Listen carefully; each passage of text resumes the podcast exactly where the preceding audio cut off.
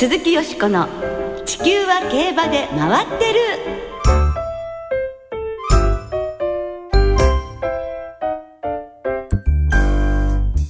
皆様こんばんは。お元気でいらっしゃいますか？鈴木よしこです。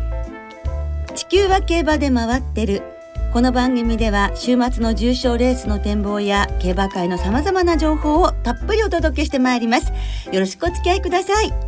今日ご一緒してくださるのは大関俊アナウンサーです。こんばんは大関です。よろしくお願いします。こんばんは。よろしくお願いいたします。夏のローカル競馬もね早いものでまあ今日はもう9月に入ってるわけなんですけれども、はいあっという間でしたね、ね、夏競馬も今週が最終週ということになりましたが夏競馬あるいは夏満喫されましたか？そうですね。あの今年大阪から東京に戻ってきまして、うんはい、あの4年ぶりに函館と札幌に行ったんですね。で新しくなった札幌競馬場に初めて行ったんですよ、えー、いやこんなに綺麗な競馬場になってたんだという、えー、びっくりすることも多かったですし、えー、その仕事の上でもいろんな勉強になるこの東京に帰って初めての夏いい夏だったなと思いますね。そうですか。BS11 のテレビ出演もねございましたもんね。あ BS11 あ、はい、実況アナウンサー特集でで、ね、あんなに特集していただけるとは思わなかったですけれどもね。大関さん字が綺麗なんだって思ったりしましたけれどありがとうございます、はい、いい夏でよかったでしたね、はい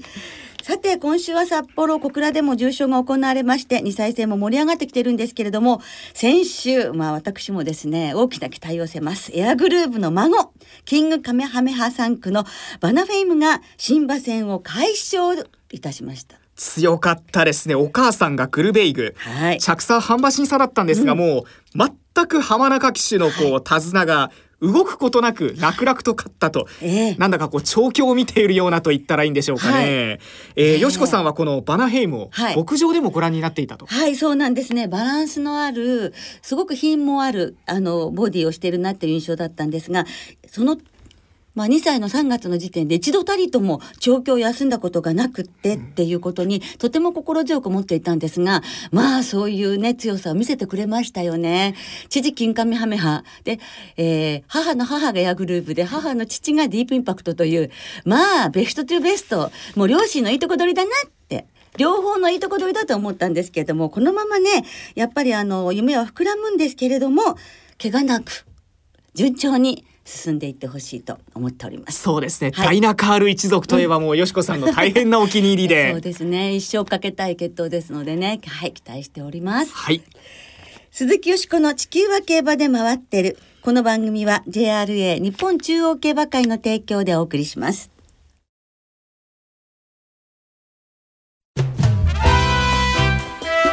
鈴木よしこの地球は競馬で回ってる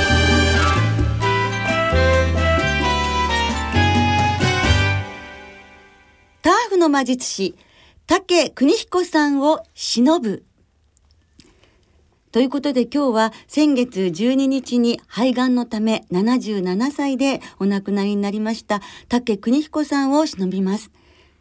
ターフの魔術師の異名を取った名ジョッキでいらしたのですが大関さんは竹邦彦さんといえばどのような印象をお持ちですか？やはり私にとってはもうジョッキーという時代よりも、うん、武豊騎手、はい、武幸四郎騎手の父親であり、調教師でありといった方に馴染みがあるんですが、はい、よしこさんとしてはいかがですか？あの私ちょっとねプチ自慢みたいになってしまうんですけれども、うん、あの武邦彦さんの本当にもうジョッキーの最後の方に私が競馬を始めたものですから武邦彦さんがジョッキーだった時代にインタビューさせていただいてるんですね。だから武親子3人ジョッキー時代にインタビューしてるってそうはいらないんじゃないかなっていうのがね あのちょっとあの大変嬉しいことなんですけどもでもその頃私あんまりよく競馬を知らなかったので武邦彦さんにあの立東のジョッキールームでインタビューさせていただいたんですが背が高くてびっくりしました。あジョッキーでもこういう高い方がいらっしゃるんだなっていうのがまあ第一ひょろひょろってしてらっしゃいましたね、はい、そしてまた様子がねもうひょうひょうとしてらしてね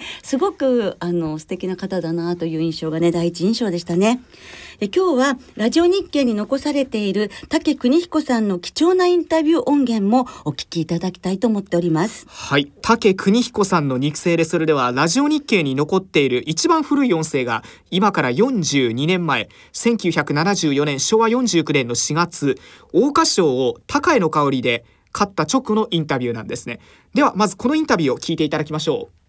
放送席、竹邦彦騎手です。歩きながらインタビューいたします。どうもおめでとうございます。どうもありがとうございます。アチーブスターの時と同じような位置を通りましたね。そうですね。あの道中楽な怪我でした。あ、楽だったですか？はい、前半なんかペースも速かったんですけれども、その辺の判断はどうそうですねちょうどあまりつられない程度の位置だったしね、うん、ちょうど案外手応えも良かったし楽でしたそうですか、はい、4コーナーでちょっと下がったようなところ見えたんですけれどもえー、ちょっとちょっとねあの前使えたんですけどねうまいこと外に出れましてまあうまいこといったなと思いました。あのアチーブスターに勝つった時ですね、はい、あの奥さんに今日はひょっとしたら勝てるかもしれないって 言ってらしたそうですけどもね、ええ、あの今日はなんてこれは大体ちょっとしたらもう早めに早いことちょっとしたら走るまだなっていうようなこと言ってましたし。そうですか、えー、今日ももしかしたらなっていうようなことを思ってました。そうですね、はい、どうもおめでとうございました。ありがとうございました。歩きながらということでね斬新なインタビューです。そうですね。あ本当にこう聞いてると竹豊さんによく似てる感じがしますね。喋り方の節々などね。しましたよね、ね、では改めて竹邦彦さんの経歴を簡単にご紹介しましょう、はい、1938年昭和13年函館生まれです。1957年昭和32年にジョッキーとしてデビューしました関西の所属機種として初めて通算1000勝を記録して通算7679戦1163勝。うち八大競争8勝を含む重賞80勝という成績を残しました。1985年昭和60年に調教師になって2年後に旧社を開業。バンブーメモリー、メジロベイリーなどで重賞18勝、通算4193戦して375勝を挙げて、2009年、平成21年2月に調教師を引退されました。竹邦彦さんの父、義彦さんは、北海道馬主協会の重鎮。そして祖父、彦七さんは6月にこの番組で特集した函館大慶さんの直弟子だったのですね。はい。ジョッキーを志したのが中学校2年生の時、えー、京都競馬場で調教師をしていた叔父の平蔵さんの勧めで騎手見習いになりました。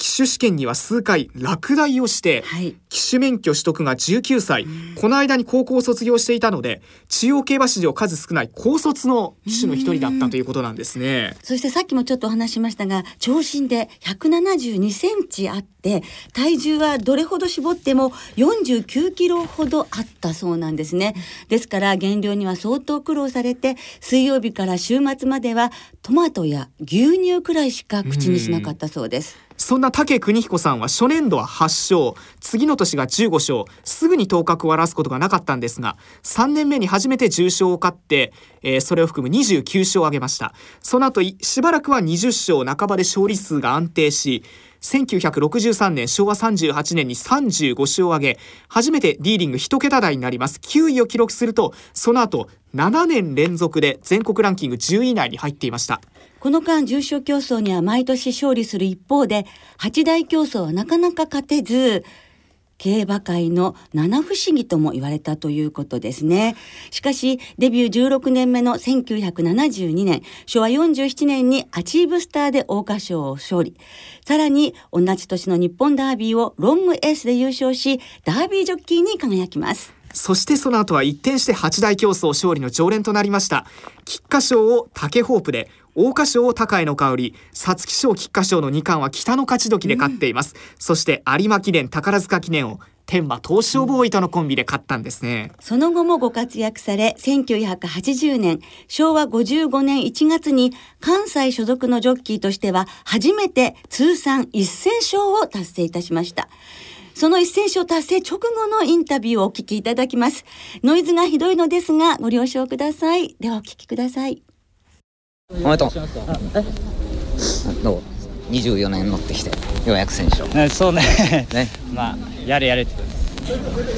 まだやっぱり一つの目標を超えたけれども、ね、次のもまた目標をね持ってやっぱり、まだまだ欲しいですね、はい、この選手を高いにしてですね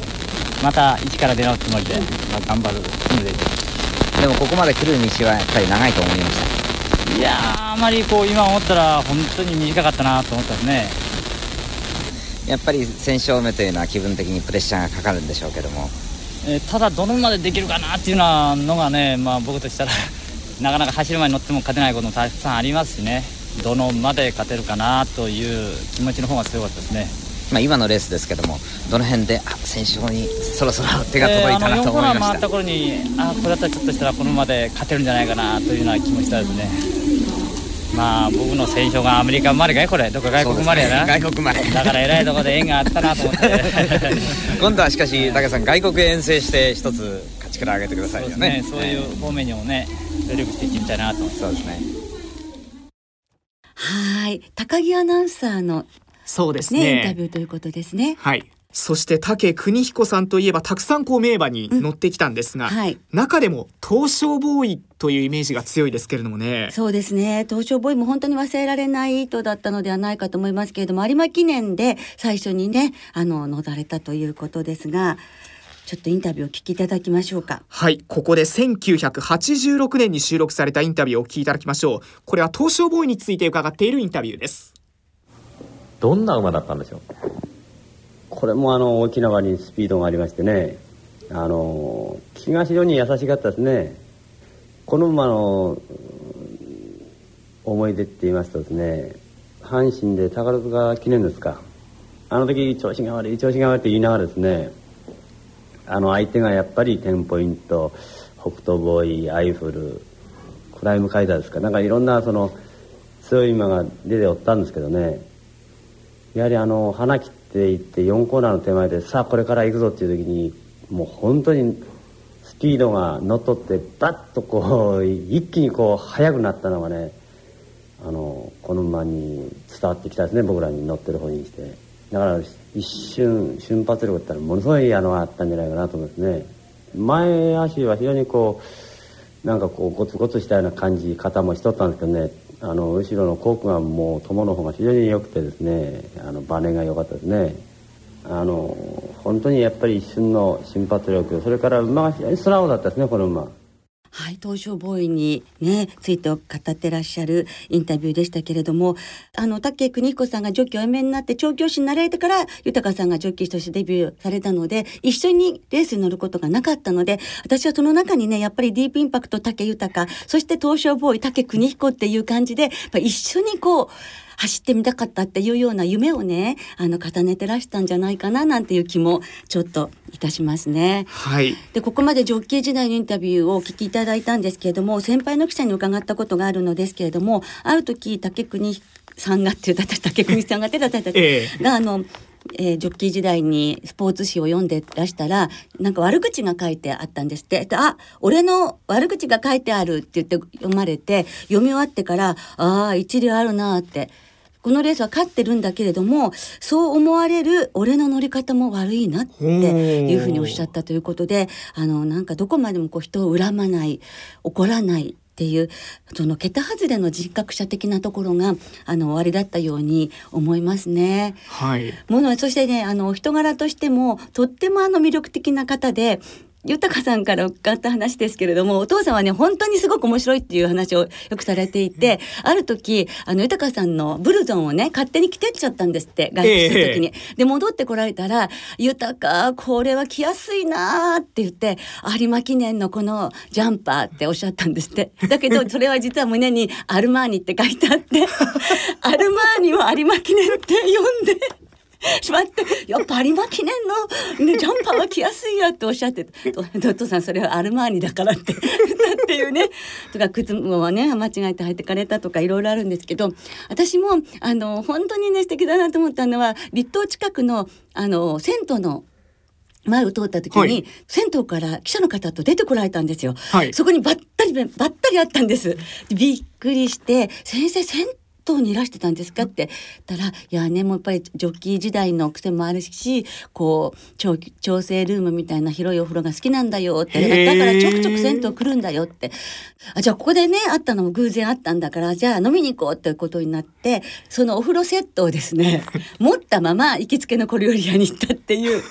ことがあってそれでなんか熱燗ねいただいたいい思い出ありますけどそういうひょうひょうとでいつもニコニコしてらしたしじゃあねっていうこう手を振ってあの別れ際なんかもすごく素敵でねまたどっか行かれるのかなって思ったりそういう魅力的な部分がすごくあったなっていうふうに思いますね。はいこうやってジョッキーを引退した後ははい。調教師にせんななられて、うん。バンブーメモリーメジロベイリーなどを育てて通算375勝、2009年平成21年に調教師を引退されてあの武邦彦調教師、はい。武豊騎手武幸四郎騎手なんかスリーショットでこうレースの後ええ。写真を撮っているなんてこともありましたけれどそうですね。武他に思い出ありますか、まず武幸四郎騎手の初勝利っていうのがあの武邦彦調教師が管理される馬での、えー、重賞だったわけけですよね。それからあのバンブーメモリーを管理されてたんですけれども、まあ、ジャンプして武豊騎手が勝つというやはりあのどの勝利も嬉しかったでしょうしどのレースも一つ一つ調教師としては大切だったと思うんですけど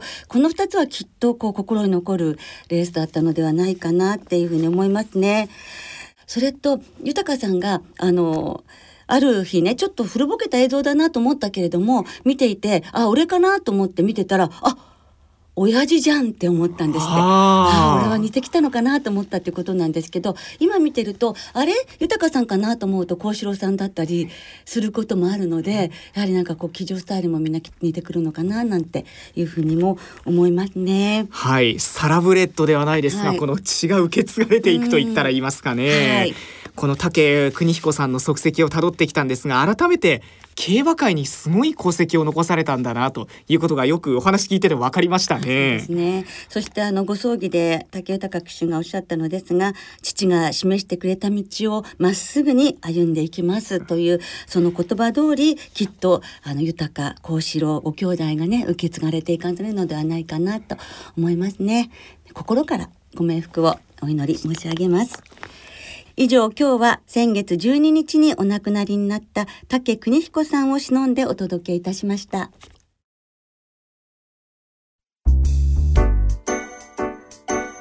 鈴木よしこの地球は競馬で回ってる。ここからは週末に行われる重賞を展望していきましょう。さあ先週よしこさんはキーンランドカップの本命がブランボヌールで、はい生まれんの相手3頭も2着3着4着修士レッツゴードンキソルベイユ。完璧でしたね。いやーちょっと気持ちな人気サイドなんですけど気持ちよかったですね。頑張ります。ありがとうございます、はい。今週は土曜日に札幌で札幌2歳ステークス。日曜日には新潟で新潟記念。小倉で小倉2歳ステークスが行われます。まずは新潟で行われるハンデ戦の G3 新潟記念を展望していきましょう。サマー2000シリーズの最終戦です。では今週もデータチェックです幸せだな。僕はデータといる時が一番幸せなんだ。新潟記念の過去10年の一番人気の副勝率はなんと 10%3 連単の平均配当は31万6000円。いやーいかにも庶民の街っていう佇まいがいいですな。年齢別に見ると4歳と5歳が副勝率23%でやや優勢。実績を見ると3着以内に入った馬の87%が 2000m 前後の重賞で3着以内の実績がありました。なんかうまそうだな。食べさせてみろ。また前走を見てみるとサマー2000シリーズを転戦してきている組が好成績を残しています。本命はファントムライトにしてやろうかな。おいタクシーだろ。山本でした。はい。どなたかわかりましたか？加山雄三さんですかそうですね。あの同郷、同じ湘南ボーイとして頑張りますというね、今日は力が入ってる山本さんだったんですけれども。若い加山雄三でしたね やっぱりねファントムライトということでした。ハントムライトですか。えー、2日金曜日段階で正午、えー、新潟なんですが晴れの芝ダーとともに涼です。火曜日に41ミリ雨が降ったんですがあとはずっと晴れています、日曜日の新潟は曇り時々晴れという予想も出ていますさあ、はいよしこさんどう狙いましょうか？はい、もう最後まで夏って感じでね、終わりそうですね。暑そうですね。はいはい、難しいですね。はい。で、私はこのシリーズで期待している函館記念を勝ちましたマイネル・ミラノ。去年2着だったんですけど、56キロ、まあ、前走も56キロ、今度ね、1.5キロ増えるんですけれども、まあ、期待したいと思っています。そして、えークラン・モンタナ、ファントム・ライトと、7歳馬がね、これいい成績残してるっていうことなので、ロンギングダンサーまで入れて、この4頭のボックスにしたいと思います。はいはい。さあ、どうでしょうか、大関さんは？私はですね、はい久々ではあるんですが17番のアデイン・ザ・ライフはい。勢いに乗ってますしサス足も使うことができる、ええ新潟合うんじゃないかなとプラス横山典弘騎手が、はいこの新潟で勝つと JRA 全10条重賞完全制覇という。毎年言われてることですもんね。ええ。ですからねこえ今年あたり頑張ってほしいですか？ら。大記録達成の瞬間を見たいなというね。期待を込めて応援馬券ですね。はい休養前はね連勝してましたからね。はい、続いて札幌で行われます。2歳馬による芝 1800m の G3 札幌2歳ステークスを展望していきましょう。ではこちらもデータチェックです札幌2歳ステークスっていうのは VR ベースじゃないのか。味見してやるよ味見。過去10年の一番人気の副勝率は 70%3 連単の平均配当は9万5千円。なんだよ。VR ベースはやんねえのか。前走の距離を見てみるとマイル戦だった馬の副勝率が38%と抜けていて 1800m の26%が続いています。また前走のレース別ではオープンだった馬の副勝率が29%と優秀。新馬戦だった馬の副勝率は21%です VR ベース壊してやるから材料用意しろよ次は本命アンノートルで仮面ライダー山本でしたはい。え、悠々散歩ですとかね、あの、紅白歌合戦で仮面ライダーってちょっと間違えておっしゃった懐かしいフレーズまで、え、船山さんの原稿に入っております。え、非常に大健闘という感じがね。素晴らしい はい。安納というところですけれどもね。よしこさんははい札幌2歳ステークスですね、はい。えーちなみに札幌はえ2日の正午の段階で晴れ芝ダートとも量です、土曜日の札幌は晴れ時々曇りというところなんですが、はい。どんな見解でしょう？さあ私はですねあのやはりこの馬がタガのアシュラが強いんじゃないかと思うんですよね。デビュー戦直線もノーステッキで後続を突き放して最後に抑えていながらレコード。はい。で2着馬がね次のレースとコスモス種を勝ってるということからもやはりこの馬が中心でしょうがないでしょうかね。8番タガのアシュラからなんですが4とボックスにしてみますね。はいえー4番のトリオンフ、それから5番の川崎のトラスト、前走気象難のとこ見せながらね、2着っていうのはちょっと強かったんじゃないでしょうか。そして、アドマイヤウィナー、4、5、8、12のボックスへ行ってみたいと思います。はいはい、マレンです。大関さんは？私はですねタガノアシュラは強いと思うんですけど、はい。万が一逃げられなかった時にどうなるかええなというところなので、はい。新馬戦で厳しい競馬を経験した馬その中でも12番のアドマイヤウィーナー、うん。これうちの狭いところからこう馬群割って抜けたように根性がかなりあると、レース後菅井調教師もお話しされていたので、はい。外枠に入ってしまったのは気になるんですがアドマイヤウィーナー単服を買ってみようかなと思います。はい。それではリスナーの皆さんからいただいた予想もご紹介したいと思います、お願いします。中堅さん札幌2歳ステークスはトラストを狙います。クローバー賞は2着でしたが大外枠で出遅れたというハンデを背負ってのものでしたから強い馬であることは間違いないと思います。岡田茂之さんが惚れ込んでイギリスダービーにも登録している馬ですし、ぜひ格好をつけてほしいです。とはいいうところですですね、有馬記念まで16週さん札幌2歳ステークスは新馬戦で逃げたレコード勝ちしたタガノアシュラと2万回騎乗目前武豊騎手を応援しますと、小倉2歳ステークスは九州人の私ですから九州サンバカシノマスと全力応援ですねと、はい。ラブ大作さん新潟記念はクランモンタナを狙いたいです。和田騎手が小倉記念2コーナーから追いっぱなし出したんですが、あの小倉記念に心打たれました、今回も期待ですと。はい、心打たれたの分かります。わかりますね。ましたよね。よく持たせたなと思いましたけれどもね。皆様どうもありがとうございました。来週は京成杯オータムハンデキャップセントールステークスの展望を中心にお届けいたします。お聞きの皆さんの予想もぜひ教えてくださいね。お待ちしています。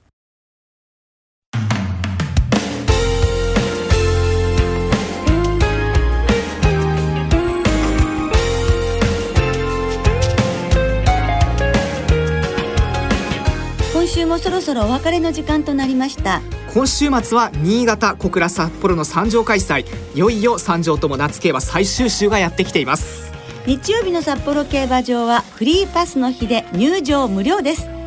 先着1万3000名様に札幌競馬場オリジナルバッグがプレゼントされます当日はお笑いコンビノンスタイルとインパルスが来場します。その前の日土曜日の札幌競馬場には2008年のジャパンカップ優勝馬スクリーンヒーローが登場、うん、ちなみに札幌にサイステークスにはその子供のトラストが出てきます、はい、最終レース終了後パドックでこのスクリーンヒーローお披露目もあります。ね元気かな。そして日曜日の新潟競馬場には現在 JRA 版のイメージタレントであり競馬ファンでもある俳優の藤原竜也さんが来場し新潟記念の表彰式プレゼンターも務められます。さらに小倉競馬場にもバラエティ番組で活躍中の千原誠二さん遠藤正蔵さんが登場。トークショーが行われて小倉2歳ステークスの表彰式のプレゼンターも務めます、えー、小倉にはね台風が近づいていますので、ね、進路が大変気になるところですがどうぞ情報にご注意くださいそして週末の競馬存分にお楽しみください。お相手は鈴木よしこと。大関俊でした。また来週元気にお耳にかかりましょう。